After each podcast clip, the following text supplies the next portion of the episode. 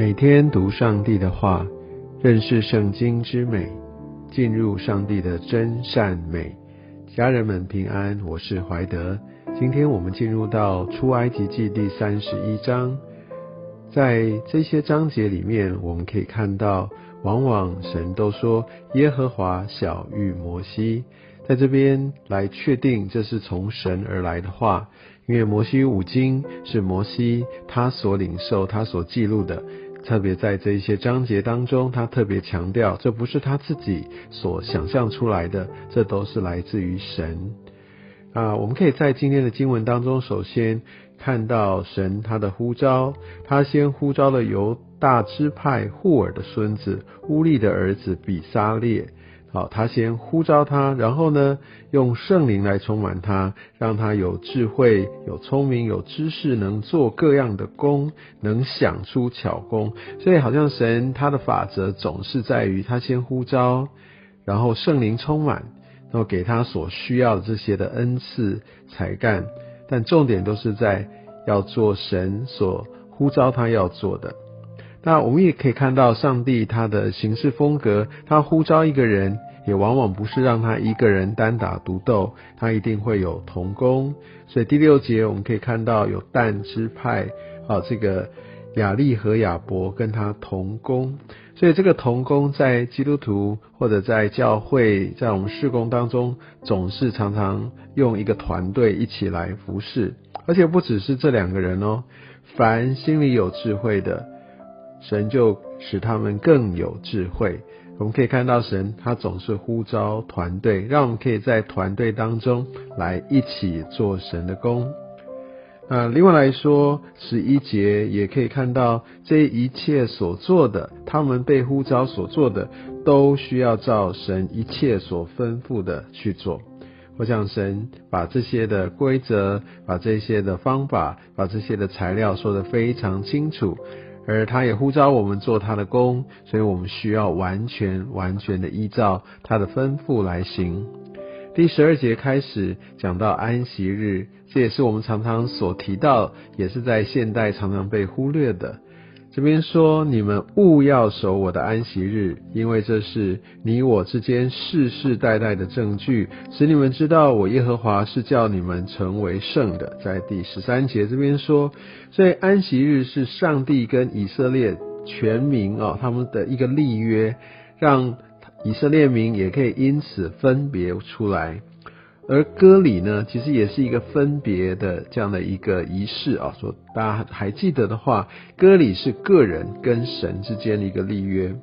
那我想在新约的时代，呃，我们不再用旧约的方式在守安息日。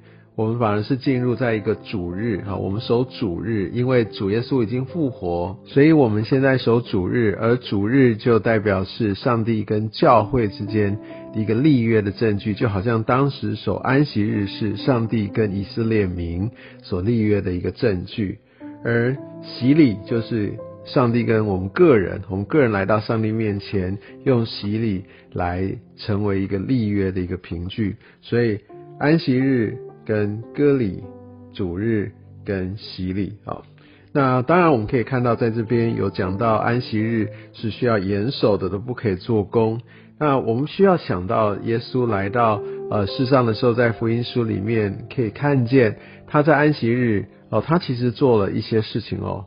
他在安息日有医治病人，他在安息日好像他的门徒也有掐麦穗来吃。我们知道耶稣来，他也说他来不是要废掉律法，乃是要成全律法。所以耶稣他在安息日所做的，让我们需要更明白安息日。安息日是分别为圣的日子。安息日让我们更加的要清楚明白，我们一切都是从神来的。我们所得的不是因为只是我自己的辛勤工作。所以就好像他们说，每天会有玛纳，而在安息日之前要收两份，安息日那一天完全不收，让他们可以清楚明白，一切都是上帝所赐的。我想我们现在常常标榜我们要努力，一分耕耘一分收获，我相信这个精神都是好的。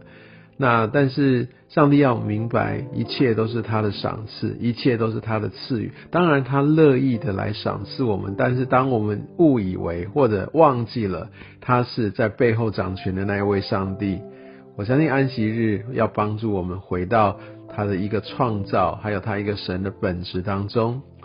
那安息日最重要的目的就是要分别为圣，要纪念神。所以安息日或者我们现在守主日，我们必须要来到教会，一起要敬拜神，特别把时间分别出来，单单为的是敬拜神。思想平日辛勤的工作没有问题，但是安息日或或这个主日，我们真的会需要聚焦在神。所以在今日，如果我们不是只守着这教条，我相信上帝也鼓励我们常常要进入到他的安息，安息在上帝的面前，不是只是休息。我觉得在经文里面，当我们说你们要休息或你们要安静，其实要我们是静止，我们要来等候神。其实神不断的在动工，只是我们需要与他来同步。所以我想安息日给我们很多的提醒，特别在现在，我们也许也真的需要来操练进入安息，刻意要有些时间分别出来，单单给神，或者不是一整天，或者是每天的一小段时间，或者是。一部分，我相信上帝会给我们呃各自一个感动，但我们需要来到神的面前来跟他求说主啊，我很想要来进入到这真正安息日的这样的一个真实的核心里面。我相信上帝会带领我们。在今天的经文当中，第十八节，耶和华把这一切都说完了，就把两块石板交给他。这个石板上面就记载着这十诫。那它不是。摩西把它记录下来的。上帝说完这一切，上帝用指头写下，所以这是从上帝直接来给摩西的。上帝所颁布的这些的戒律、这些的呃典章，还有他的诫命，在浓缩在这个法板上面，这代表上帝的教导，上帝的话语。上帝说完了，接下来就是人要遵行的。要怎么样遵行呢？都是在。他的话语当中，所以我每天要来读圣经，每天要进入到神他的法则的一个追寻里面是非常非常重要的。上帝他把这个律法，他把他的诫命给了摩西，摩西要来带领百姓遵守。而同样的，我们领受了这些上帝的话语。那我们在生活当中，我们就要来实行。当然，我们不能够靠自己的力量有办法做到。但感谢主，圣灵已经在我们的当中，圣灵成为我们的保惠师。相信上帝的话语，透过圣灵的带领，让我们可以更加的明白。也愿圣灵带领我们，来更多的认识圣经之美，进入上帝的真善美。愿上帝祝福你。